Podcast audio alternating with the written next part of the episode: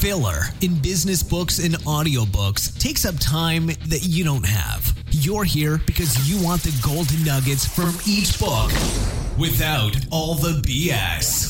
The more you learn, the more power you have to affect the world around you. This is the Cut the Crap Podcast. Never read a book again. And here's your host, Ryan Caligiuri. What's going on, you guys? Hope you're having a really good start to your week. Thank you so much for joining me on another episode of Cut the Crap Podcast, where every single episode I'm condensing a book down to its core golden nuggets, saving you time for maybe having to read yourself. Maybe I'm giving you a little bit of a refresher, or maybe I'm giving you something to uh, maybe look forward to, and you're going to go pick up the book afterwards.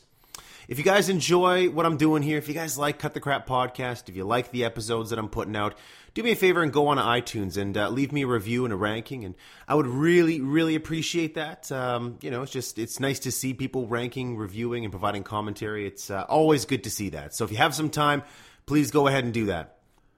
So this week we're looking at an older book. It's an oldie but a goodie.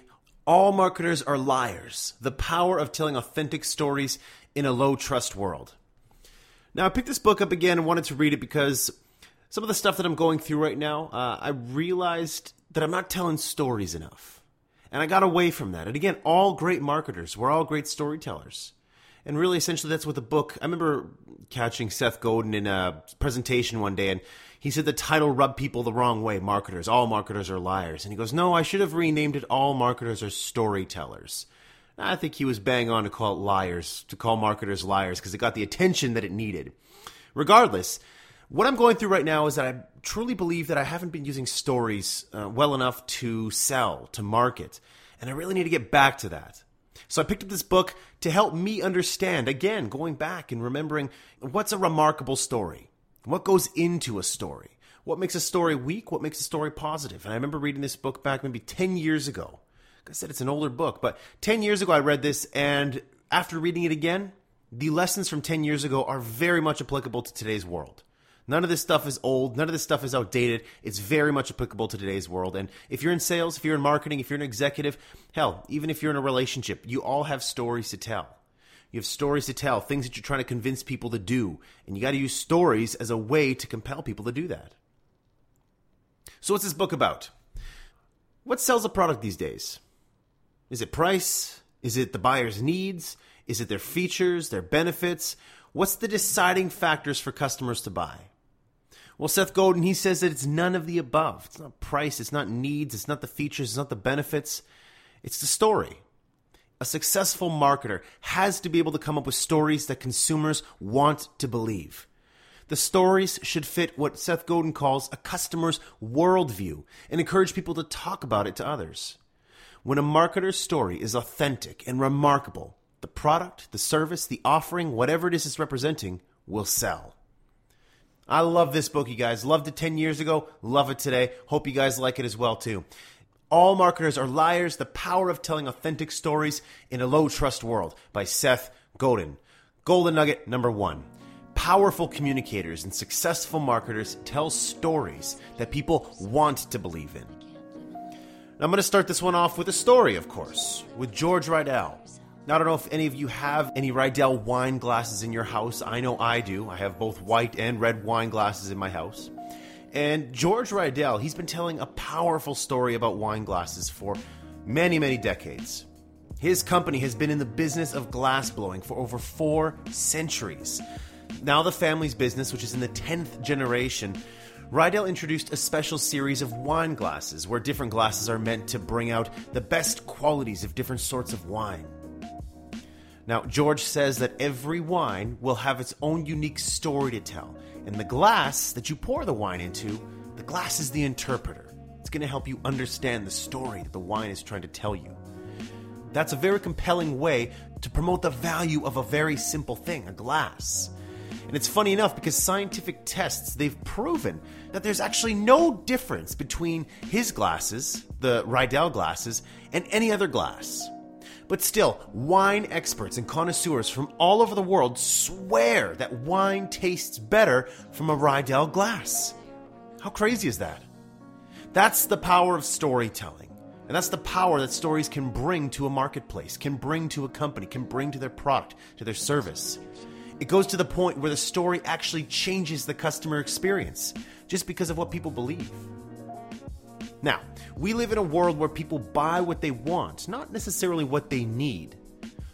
Most of us, I think for the most part, have bought a designer piece of clothing, um, you know, sportswear, device, food from certain brands, types of shoes, a certain car.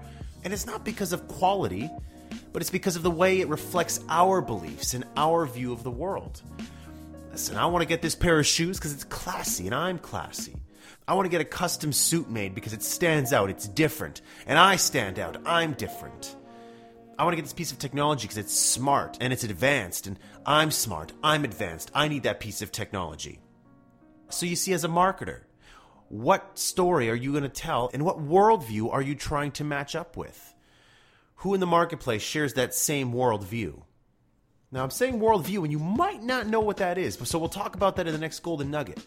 But what I want you to take away from this one is the importance of story and the power that story has. Now, I have to make one quick suggestion for you guys. You can't just put out a story and expect people to follow along. Riedel has been doing this for centuries, four centuries, 10th generation. So it's this long lineage that has helped their story. If you don't have that, can you tell that same story? I don't know. Probably not. But there's different ways that you could tell that story. If you are selling wine glasses and you're trying to compete with the Riedel glasses, there's different stories that you can tell, different frames you can use to tell those stories. The challenge is when people are looking to grow their business, they're looking to grow their business now. Stories take time to marinate in the customer's mind. You need to continually tell a story, not once, not twice, three, four, five, six, seven. You gotta do 10, 20, 30 times. People have to hear the story on an ongoing basis for them to actually hold on to that story, believe that story, and make that story a part of who they are. So if you're in this marketing game, you have to be you have to understand that it's going to take you time for this story to penetrate the marketplace and to get in the minds of your consumers, the minds of your prospects. It takes time. But that's you as a marketer. That's your job. It's your job to be persistent. It's your job to be consistent. It's your job to bring that frequency of that story to the marketplace. And if your CEO, your VP of sales, if they're looking at you and they're saying, listen, we need leads now, that doesn't mean that you neglect story. What that means is you need a short term strategy to help drive leads, drive opportunity, but at the same time, in parallel, you need to be telling that story. Because that story needs time to marinate in the marketplace. And you got to make sure that you are making an investment in your company's brand by telling that consistent story. And you, as a marketer, it's your responsibility to find that story, tell that story, and be frequent enough in telling a story and making sure you're a champion of that story. It's a huge takeaway. Far too many marketers, they get so caught up in analytics and quarter by quarter strategies and they just forget about the long-term importance of story. And again, this is maybe one of the reasons why I picked up the book was because I really thought about, you know, how I'm doing things. And uh, be, being completely honest with you guys, I got up in that quarter by quarter campaign and I forgot what story I was telling. So I'm not being a hypocrite here and saying, hey, you guys have to do this. Listen, I need to do this myself. And as a marketer, it's so easy to get caught up in, you know, the daily grind of whatever it is you're doing, but you have to make that investment, and that investment is your story. Golden nugget number two understanding your customer's worldview. Now, the worldview is a very important piece to this book, very important piece to storytelling. Now, every single one of us, when we're born, we're born like a blank piece of paper. There's nothing written on it. However, as we go through life, as we interact with different people, our family members, uh, friends, co-workers, peers, uh, mentors, books, television, radio, brands, speakers, anything. All of those help form our worldview and who we are today. Some things we believe in and we think that makes us who we are. Some things we reject and we don't allow to be put on that piece of paper. But now, at our point in our lives, if we look at that piece of paper there's many things that we believe based on experiences that we might have had. You know, some experiences, for example, might have been created from reading a book. That book might have changed your life. My perspective, I read a book very early on in my life that my dad gave me called Awaken the Giant Within by Tony Robbins. And that book by itself changed my life. A lot of who I am is based on the worldviews that were created after reading that book a few times. You know, I read that book maybe, you know, five, six, seven times you know, the type of cars that I drive, the kind of house I live in, the type of clothes that I wear is all based on things that I have learned growing up that I believe make up who I am. You know, I wear a sport coat and nice shoes because I believe that I am somewhat fashionable. Not over the top fashionable, but I like to be fashionable. I like to get custom suits because I know that a custom. Well, first off, the reason I have to get a custom suit is because my body's all out of whack. I have big legs and tiny waist and big shoulders, so nothing off the rack fits. So that's just a little insight into me. But the reason why I also like custom suits is because I like to look a little bit different. I like to have a, a look that stands out. And that comes down to, again, my worldview. As a marketer, I believe that not only should my brand stand out, my personal brand, but also my communications and what I put out there in the marketplace. So you need to really understand your customer's worldview. And a lot of the times when people are trying to figure out the worldview, they use something called personas. And they try to understand their customer by outlining that persona. You know, for example, they might say, you know, we're trying to reach Jane Smith, and Jane Smith is an intelligent individual. She's highly educated, graduates, you know, graduated with a degree in whatever. She has a family, she drives a nice car, lives in a nice house, likes listening to, you know, Cut the Crap podcast because she likes to be educated and continue that education. And so you kind of get this idea as you tell the story about who this individual is, who Jane Smith is, what her persona is. You're trying to get an understanding of her worldview so you can understand how you fit into that worldview. Now, if I believe in, you know, custom suits and kind of standing out, do you think if somebody came to me selling black t shirts, just a black t shirt or a white t shirt, do you think that would really fly with me? And if their value proposition to me was, hey, you know what, don't think about what you're wearing, you just want to go ahead and put something on, you know, don't think about style, don't think about being unique, don't think about standing out, you just want to make sure you have something that's easy to put on and out the door. That message does not resonate with my worldview, so we are not in alignment. However, there are people out there with that worldview people out there who look at Simon Cowell and his style of just wearing a black t shirt and they say, you know what? I like that style. Or they look at Steve Jobs and they say, Steve Jobs is really smart and he wore the same thing all the time. Normal jeans and a, a, black, a black, uh, and a black sweater. You know, I want to, I believe in that too. And the worldview they tell themselves is, you know what? I'm not cheap. I'm just simple. I'm too busy to worry about style. I just have to focus on getting clothes out, and I don't want to think about my clothes because I'm too busy being smart or too busy, you know, worrying about whatever it is I'm worrying about. They've told themselves a story. And so you have to figure out what your customer's worldview is. What did they believe? A lot of this can be done through conversation through asking questions, just understanding your buyers, understanding the marketplace. And then once you understand them a little bit better, test out different messages that you put out there in the marketplace and see how they resonate. If they resonate, people will talk about them, people will share them, people will like them, people will talk to you about them. And by people, I mean your marketplace. If it doesn't resonate, people won't talk about it. They won't share it. They won't like it. They won't be attracted to it. They won't react to it. So that's your job as a marketer. And it's not an easy job, it's a job that requires a lot of discovery, a lot of asking questions, a lot of testing, and you have to see what works. An example from the book that Seth Godin talks about is Baby Einstein. Now, I don't know if you've heard of Baby Einstein before, but Baby Einstein was created by Disney, I believe. And uh, they told a very, very compelling story back in the early 2000s when they sold over a $100 million worth of videos that were designed for newborns and infants. And they were selling to parents that had a worldview that, listen, we want to provide our children with the best education. We want them to have the best opportunities, opportunities that we might have never had. And we're very interested in keeping our kids smart and giving them every opportunity they can to learn. So that includes listening to classical music in the crib and anything else that we can give them to give them a leg up in society. We're going to do that. And so Disney tapped into that worldview and told a very similar story. And these parents who bought Baby Einstein, they wanted to feel like they were helping their children as best as possible. And they believed that. And as a result, they bought Baby Einstein. So, very successful transaction here. Funny thing was, and I don't mean to poo poo it, but, but research later did show that these videos that were created for these children, Baby Einstein, had a very little effect on a child's ability to grow up smarter or provide them with an advantage or um, have any major impact on their intellect. However, that didn't matter because the parents felt like they were doing a good thing by buying a product and they thought that they were going to give their children a better opportunity because baby Einstein told a similar story told a story that was very much in line with the parents' worldview. Now, results aside, it's a very cool example of the power that story has on an individual if your story matches their worldview. And again, that's your challenge as a marketer. What's your customer's worldview? What's your marketplace's worldview? And how can your story match up to that worldview?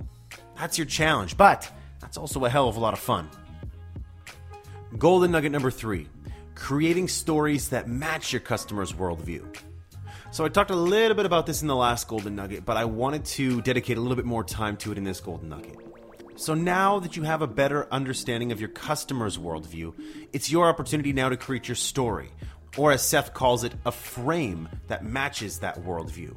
Your frame is your story, and the frame allows you to present your story to customers in a way that is compelling, in a way that's meaningful to them.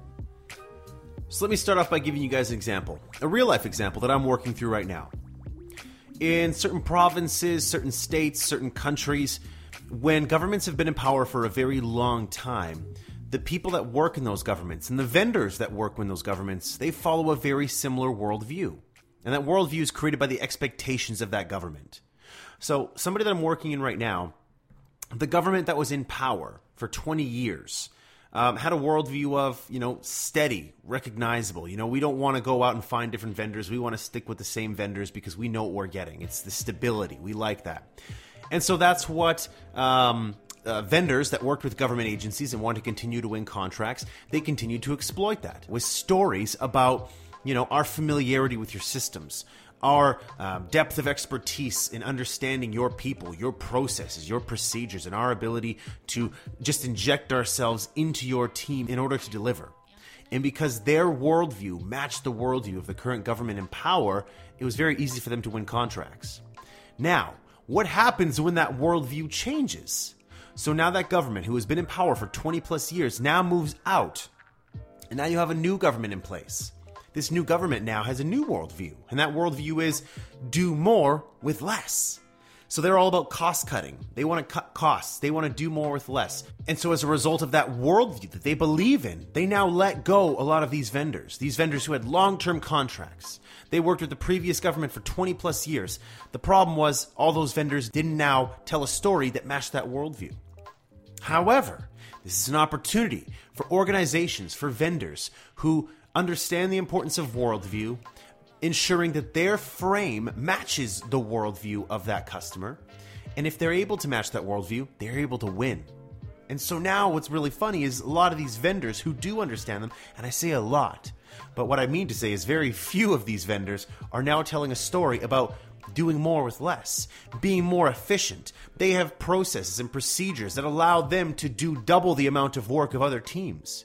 And so now, when they bring that value proposition, that frame, that story to the new government, the government says, We have a worldview of doing more with less.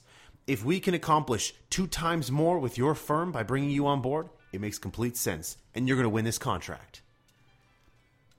Now, I'm not saying it's foolproof. I'm not saying they're going to go in and they're going to believe it right away. It might take time for you to get that message out and that message to marinate in their minds. But you will always have a much easier time of winning a contract, winning over a client, selling a product, a service, an offering if your worldview matches their worldview. This is the importance of understanding the customer's worldview and providing a story, a frame that matches that worldview. Now, let me give you another example. Interstate Bakeries. Now, they were the company that was behind Twinkies and Wonder Bread. They went bankrupt when their customers' worldview changed. And their customers' worldview changed because their customers got into a health kick that was created by Dr. Atkins' low carb diet. When that diet hit the media and went worldwide and went global, and everyone started to recognize it, parents didn't want to give Wonder Bread and give Twinkies to their kids for school, for snacks. They wanted something healthier. They wanted a better alternative. And so as a result, interstate bakeries, they didn't adjust their frame. And as a result, they went bankrupt. But at that same time, another company, General Mills, they saw that changing worldview of their consumers and they responded to it. Very shortly after Atkins started, General Mills adjusted their story by saying that they only use 100% grains in all their cereal brands no matter how much sugar was in their cereal brands, it didn't matter because they were telling a story of 100% whole grains, and whole grains, those are healthy for you. And people bought into that. They believed in that story. And because Atkins was all the rage and people were all concerned about being healthy and being fit, well, they did something very simple and they matched that worldview. The most important thing to remember here is that people's worldviews change, and you need to make sure your story matches their worldview. You can't just go out there with a message and expect people to eat it up. It doesn't happen that way. You need to understand what perspective they hold, and you have to match that perspective. Now, something else I really want you to, to consider here, and this is the importance of um, you know being a growth strategist. You can't just have sales, you can't just have marketing. You have to understand other elements, strategy, innovation as well. So, for example, when uh, the Atkins diet came out, Interstate Bakeries they could have gone out with a marketing message that you know talked about how their Twinkies are now using 100% whole wheat grain as well, and maybe people would have believed in that. But the key here, though, is that you also have to change your product to match the worldview because all it takes is somebody to do a little bit of, uh, uh, you know, an inside look into your product and do a little diagnostic of it, bring your product to a lab and oust you. And guess what's going to happen? No matter what marketing message you bring to the table, if your product sucks, if your service sucks, if what it is you put out there sucks, people are going to find out and it's going to destroy your brand. You can't just go out there with a marketing message and expect people to believe it. This whole thing about marketers are liars. I don't want you to go out there and tell a story that isn't true. You have to be authentic. It has to be real. It has to be it has to be true. And I'll give you another example right now. I'm just loading this gold nugget up with examples, but Subway. Subway's telling a worldview right now that they are the healthier alternative to fast food right? And they're doing that by telling a story in many different avenues through advertising, through uh, The Biggest Loser, you know, that TV show on uh, uh, in, in um, the United States that has a whole bunch of overweight people working out. And what they're doing is they're telling them, you know, go to Subway. It's a healthy option, healthy alternative to getting fast food. They're telling that story to people who believe in a worldview that, hey, we want healthier alternatives that are fast. Problem was Canadian media company CBC recently ousted them for serving chicken that wasn't really 100% chicken. It was 50% soy. And the grill marks on the grilled chicken aren't actually real grill marks. They're just designed on there to make it look like grilled chicken. And so what it is is just a kind of a mishmash of a whole bunch of different ingredients that are supposed to be chicken. And the problem was they didn't invest enough in their product, they tried to cut costs, and they allowed the story to permeate in the marketplace. Problem was, once that expose was featured, now it ruined their credibility, ruined their brand, and I myself, who used to go to Subway all the time, have not been to Subway since because of that. And I know it's not only me, it's myself, a whole bunch of peers, my family members. Their brand got destroyed because they relied too much on the story yes, story is important, but also your product is, your services. Make sure that your product or service is quality. Just like in that government example I gave you earlier about doing more with less. You can't just say you do more with less without backing it up. You have to prove it. Show me data. Show me how you're going to do it. And then your story is going to be very compelling. So I kind of got on this really long rant in this golden nugget. I hope you guys can appreciate, you know, the passion coming through in this golden nugget. But to bring it all back now, you need to make sure that your story, your frame matches their worldview. And again, you have to make sure that your story is telling something that's truthful. Don't be telling a story about a feature or a benefit of your product that isn't true. Make sure that whatever it is you're trying to achieve, make sure your product or your service can back up that story. Last but not least, golden nugget number four the importance of understanding the difference between a fib and a fraud. Now, in last Golden Nugget, we talked about the importance of authenticity and how your brand, your story needs to be authentic, it needs to be true. Well, Seth Godin notices that in a lot of marketers' um, value propositions that they make to the marketplace, there's fibs and there's frauds. And there's a difference between the two. A fib is when you tell your, your spouse that you had a late meeting when in all actuality you were out shopping for an engagement ring for them and it was going to take you a long time. The reason that you were doing that was to create the element of surprise. You didn't want to give them any hints. You could have been truthful and said, Yeah, I'm going to go get you an engagement ring, but then it takes away from some of the surprise of you doing it. That's a fib. And a fib from a story that we were telling earlier with Riedel's glasses, he tells a fib. Now, he's kind of an ethical liar, as Seth Godin would say because of this little fib that, you know, our glasses can make your experience better, your wine better, and the customer believes it, is that necessarily wrong? What do you think? Do you think it's wrong? Do you think it's right? Listen, if you just went ahead and bought yourself new Nikes or new Louboutins because, you know, they were marketed as comfortable and stylish and and you feel comfortable, you feel stylish. Well, guess what? They became comfortable. They became stylish in your mind. Fibs are okay to use because they're used to enhance the experience that you're providing. Now, frauds, on the other hand, are a completely different subject. Frauds are those just blatant lies that you tell that could actually harm your customer's experience. Not only harm your the customer's experience, but even harm them and their lives. There's a number of stories here that we can reference. Nestle, Nestle, they committed fraud with their story many, many years ago when they told consumers that bottle feeding was far better than breastfeeding. Now, because of this message, this story they told, this inadvertently contributed to a lot of babies dying, and according to UNICEF, I believe it was over a million babies. If they would have told a more authentic story about, um, you know, the importance of bottle feeding for parents who, you know, have babies that have a difficult time latching on, then you know what? This story might have resonated in a way that was far more um, authentic to a specific customer's worldview. But instead, they got greedy. They wanted to capture more of the marketplace instead of just babies that had a difficult time latching on. They wanted all mothers to believe in this story. And because of that, it hurt their brand, it hurt their company, and I'll tell you this much it really, really hurt their customers. Another example when VW, Volkswagen, when they lied about the amounts of carbon dioxide their cars emitted, people within the organization, like CEO Martin Winterkorn, he lost his position because of that. Their company suffered, their stock prices plummeted, and they had to recall, I think it was about 250 to 500,000 cars. If you're trying to get away with fraud, consumers will always find out. Don't ever try to do that. I just told the example of Subway before as well too, whether it's Subway, whether it's Nestle, whether it's Volkswagen. Customers will always catch fraud. It's just a matter of time. So, the key lesson I want you to take away here is leveraging fibs and staying away from frauds. You know, use a fib to enhance the customer's experience. You know, a restaurant that I go to frequently, they talk about the importance of ambiance and the importance of them integrating feng shui into your eating experience in terms of how the restaurant's laid out. Listen, they could be out to lunch on that, but I believe it. That's a fib that I truly believe. And it makes my experience better. And I go back there and I spend hundreds and hundreds of dollars at that restaurant all the time because I believe in that story they're telling and it resonates with me. Don't go out and tell a fraud that could harm your customer, harm your brand. It's just not worth it, you guys. Heed the lessons learned from companies like Subway, companies like Nestle, companies like Volkswagen, and understand that consumers always catch on. So if you're going out there to the marketplace with a message that isn't necessarily true and you can't back it up with any results, if they catch on to you, you're going to have a lot more problems in the future because of that story, that fraud, that lie that you told.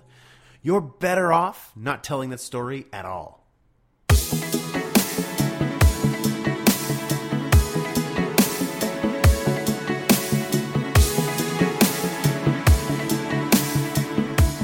All right, my friends, there we have it. That's all marketers are liars. The power of telling authentic stories in a low trust world by Seth Godin. Hope you really enjoyed this episode. I love all books by Seth Godin, but I really, really like this book because the power of stories. That's something cool, man. I mean, I have so much fun telling stories, and as a marketer, I think that that's probably where you can have your most fun. There's such great opportunity to engage people with a different story, with a story that resonates. And man, let me tell you, once you have a story that resonates and you have an opportunity to tell that story on a regular basis, that is so much fun. So I encourage you guys, try to understand the worldview of your marketplace. Go out there, ask questions, dig deep, be curious, and find out their worldview. Once you have a better understanding of their worldview, come back into the office and try to set up a frame. Try to tell a story that matches that worldview and see how they react. See how they engage with you. See if they like it, if they comment, if they want to be a part of that story.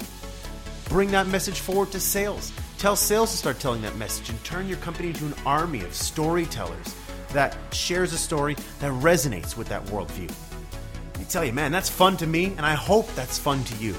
And I hope that this book, All Marketers Are Liars, I hope that you can get something out of this that you can then put into practice for yourself. If you want to pick up the book, by all means, pick up the book, you guys. You know, Cut the Crap podcast, it's not designed to replace actually buying the book. If you want more information about this, if you want more inspiration, then please feel free. Go ahead, pick up the book. Read the book, obsess about it, keep it by your bedside, and read it one, two, three, four, five times. This book might be the key to your breakthrough in your career, in your life, in your business that you didn't know existed until today. So, my friends, if you enjoy this episode, please go on iTunes, rate and review this episode. Thank you so much in advance for those of you who do go out and do that. All right, you guys, I hope you have a fantastic week. Like I said, I hope you enjoyed this podcast. And you know, as usual, I'll catch you back here next week with a brand new book and brand new Golden Nuggets. Hope you guys have an excellent week. Take it easy. I love you guys.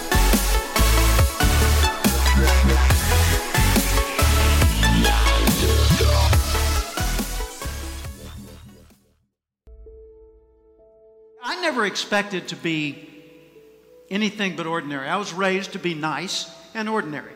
I expected I would grow up to be like dad worked for the phone company. I figured I'd go to work for the phone company, maybe work in an office.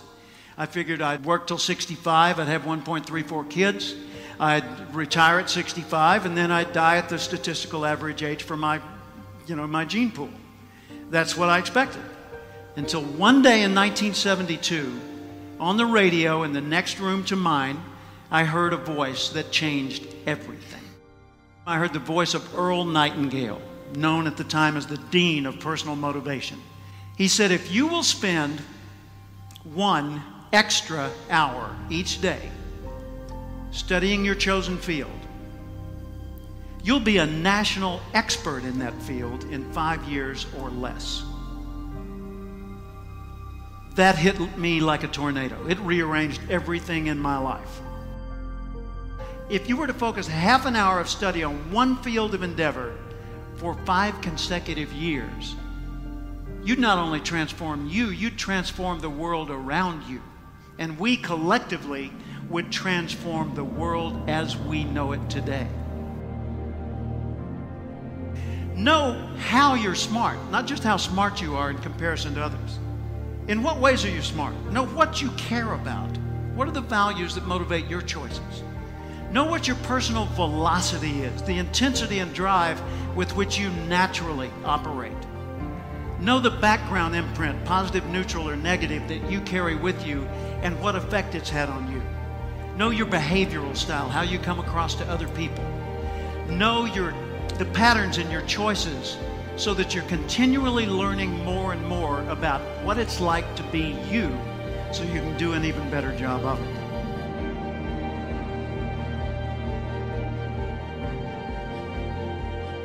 What are you going to do with the time you have left? I say that if you don't reposition yourself, you could miss the best time